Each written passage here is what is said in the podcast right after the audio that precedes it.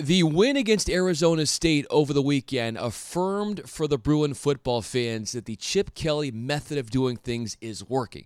While we probably wish it happened a bit faster than it has, it is working, and we are looking forward to seeing this continue, this success against Colorado this weekend. And with that, want to welcome you in to another edition of Locked On Bruins. I'm Bryan Fenley. You can, of course, find me on Twitter at Bryan Fenley. That's Bryan with a Y.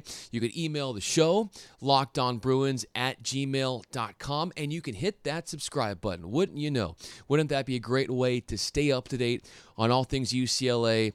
Uh, we, we talk football, we talk basketball, we talk other sports as well. But obviously, there's so much going on with the football team that that's going to dominate our discussion today.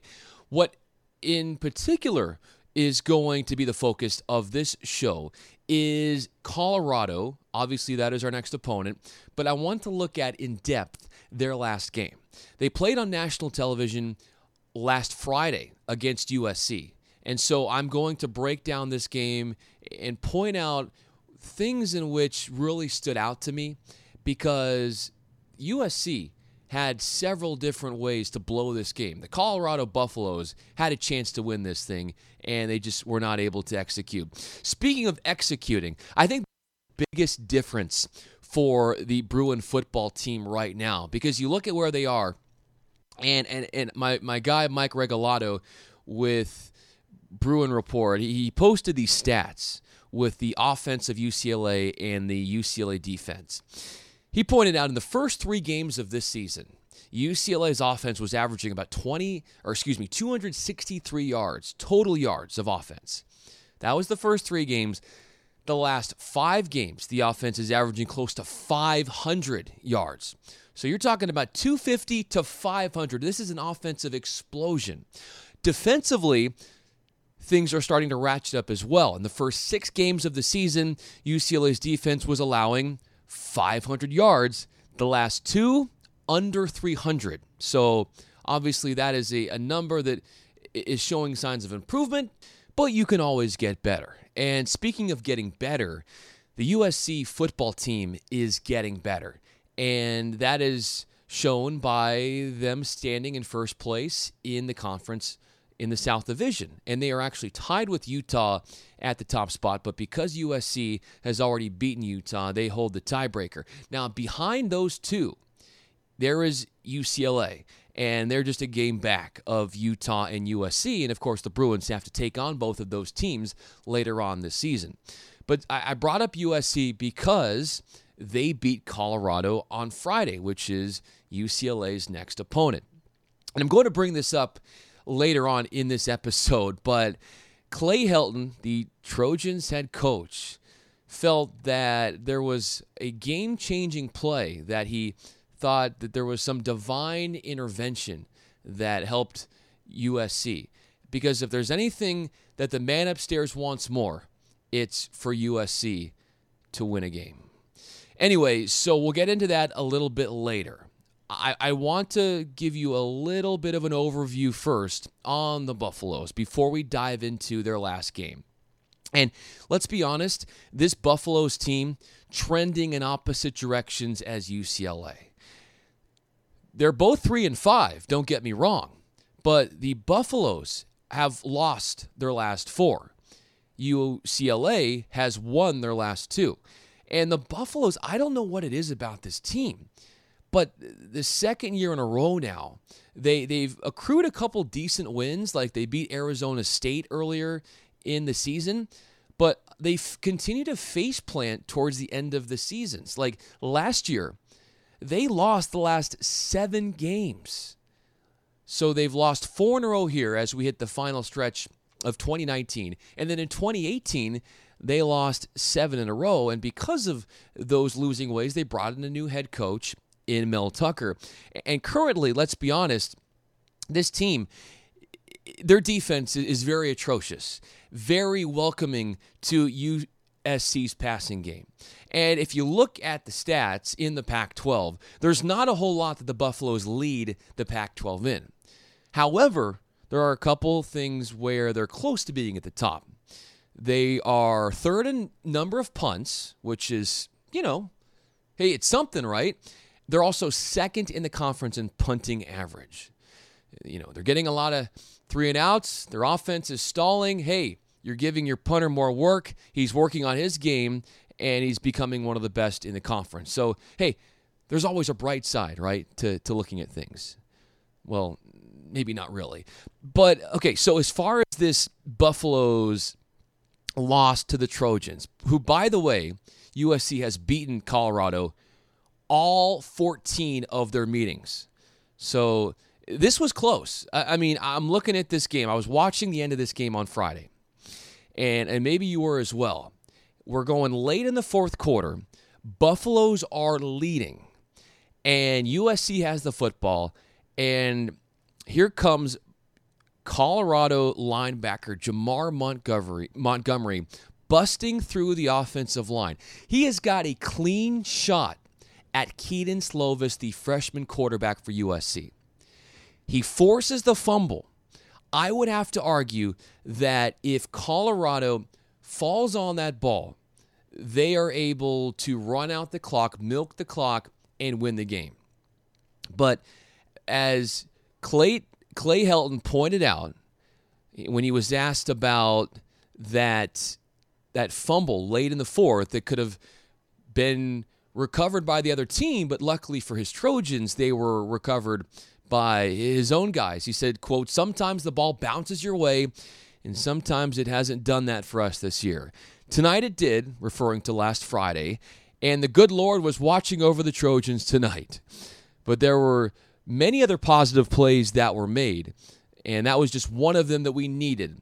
Luck was on our side there.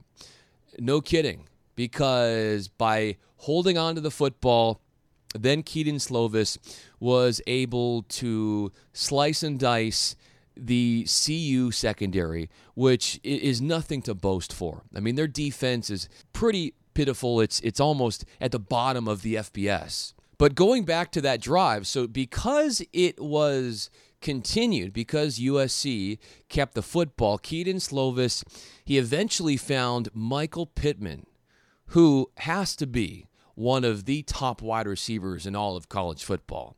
So he found uh, Michael Pittman late in the fourth quarter for the game, what would be the game winning touchdown as CU's secondary absolutely just barfs. I mean, it just falls apart as Michael Pittman runs into the end zone late and USC escapes with the win. But but let's not get it twisted here.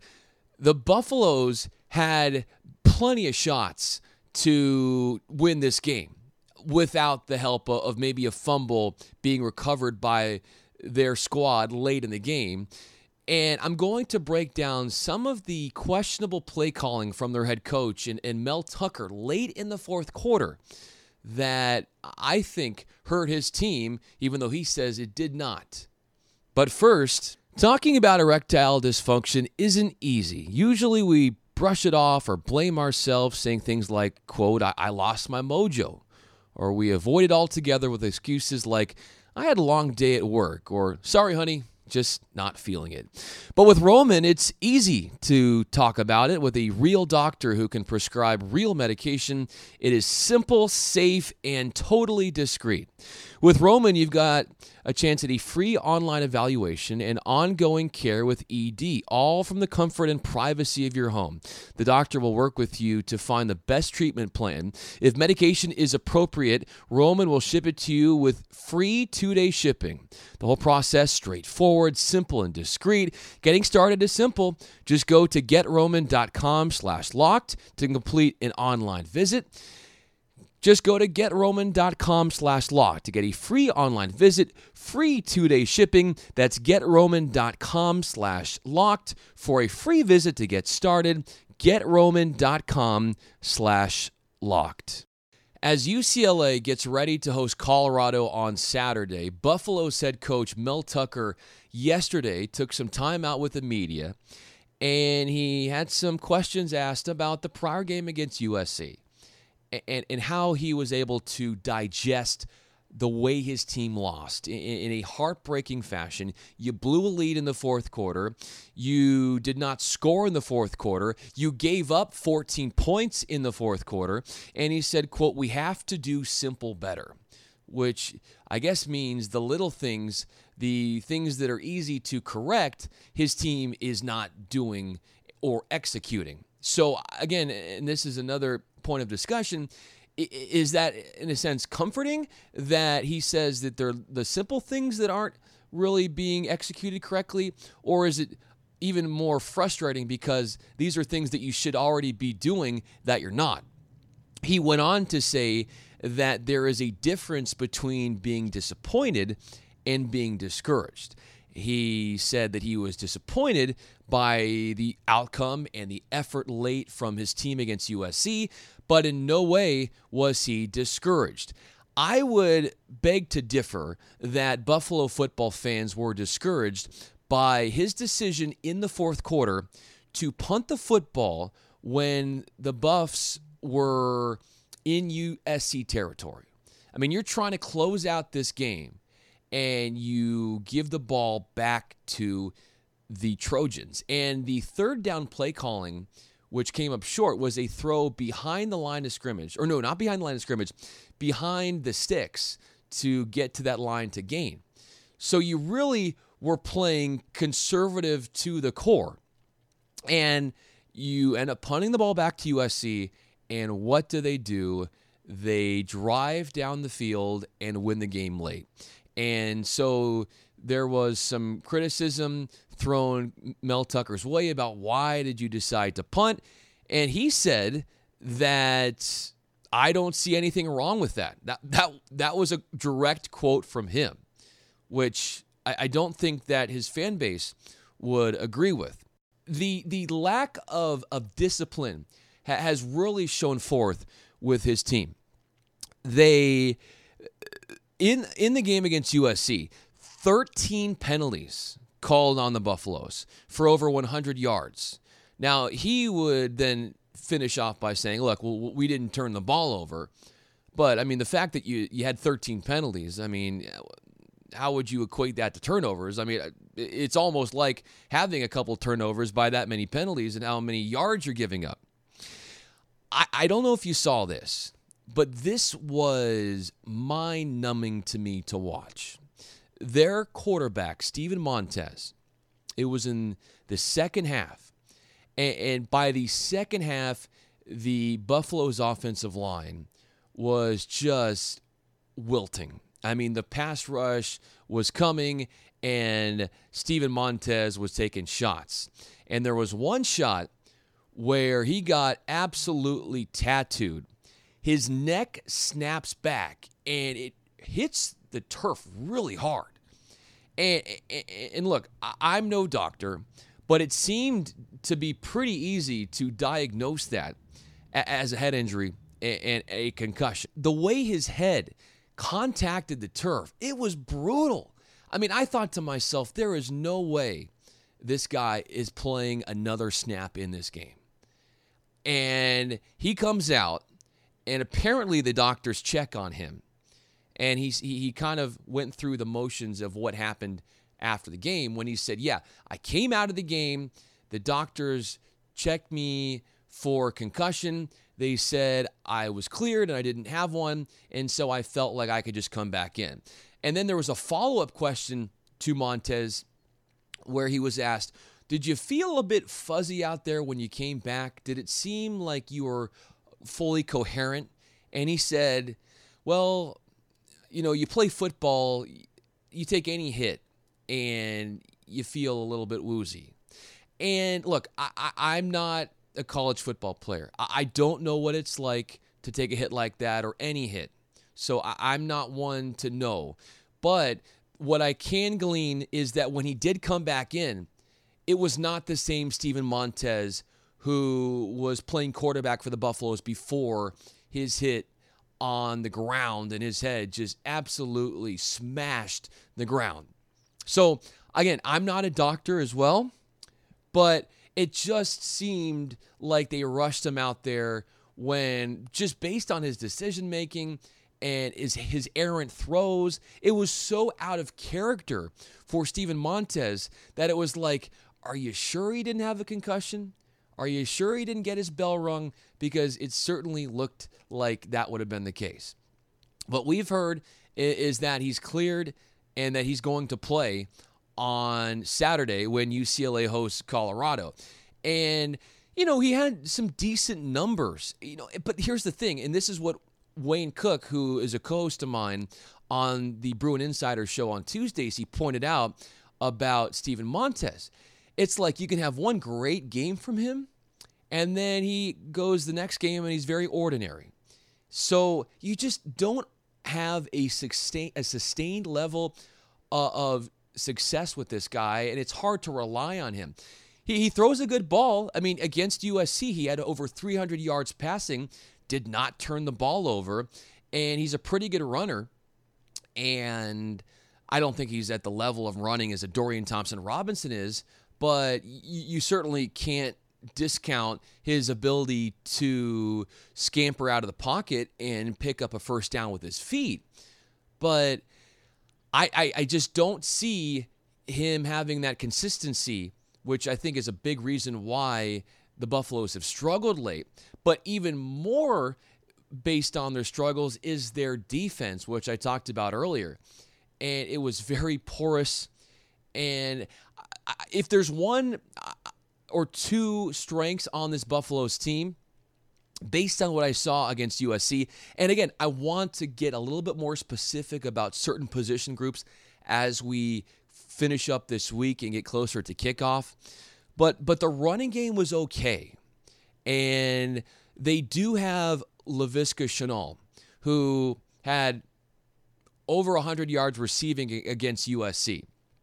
And I mean, this guy is playing uh, like he's ready for the NFL. However, he has been persevering and toughing out through some injuries. But so you've got really one good receiver in Laviska Shenault, who had a great performance on Friday against USC. And then the running game is solid. And Alex Fontenot was a guy that played uh, decent. And I want to get more in depth about the stable of running backs that Colorado has later on this week. But according to Coach Tucker, he said Fontenot has good vision, good yards after contact. He can catch, good with pass production or protection, I should say. And, as he said, lots of depth at running back. You know who has a lot of depth? UCLA's men's basketball team. I mean, they've got so much depth, they don't even know if they have five clear cut starters. And later today, if you're listening to this podcast on Wednesday, 7:30 p.m. Pacific, the Bruins are hosting Stanislaus State, the only exhibition game that UCLA will have. And it's going to give us an idea of what this team looks like in, front of another opponent. Like the Bruins have had some secret scrimmages, but it's going to be very interesting to see how this team is utilized with so many different pieces. And I'm going to break down the matchup for you and tell you what you might expect. So I'm, I'm thinking about this UCLA men's basketball scrimmage tonight against Stanislaus State. And it kind of reminds me of a wedding dress rehearsal. And I've never been married. I so you're probably thinking to yourself, well, what the heck does this guy know about a wedding dress rehearsal? Well, I have watched a couple, I have been in a couple, and when I hear how Mick Cronin is sizing up or, or, or viewing this game, in that it's very procedural, nothing counts. I, I look at it like a wedding dress rehearsal in the fact that, like, you know, here's where you exit the aisle, and here's where you go and meet with the pastor or, or however you're getting married. Like, this is the routine. You walk this way and you go that way. And so for Mick Cronin, he said, I, I, I'm using this this exhibition is like telling the guys, well, here's the tunnel you go through. This is where you sit down. This is the bench. You, you sit here, you sit there, or whatever. You figure out where, you know, how, how you sit down as a team in a game. Like these simple things that we all take for granted and we don't think takes any thinking. Or, or how do you check into the scores table and all that stuff. where the bathroom is. Who knows? So it's not about. I, I would be surprised if Mick Cronin spent more than five minutes, five minutes reviewing tape on their opponent tonight in Stanislaus State. First of all, it's not even a Division One school, and what Mick Cronin says is that he would actually prefer to play secret scrimmages against other D1 schools than to have exhibition games like this because they're usually obviously against D2 or, or lower division schools because he doesn't like playing these games necessarily because the other team doesn't have the size and the depth to compete. So you're not really getting a true assessment of your team because you have such size advantages inside. It's like, I don't know, having Shaq on your team and you're taking on you know, a high school basketball team. Like it's just not fair.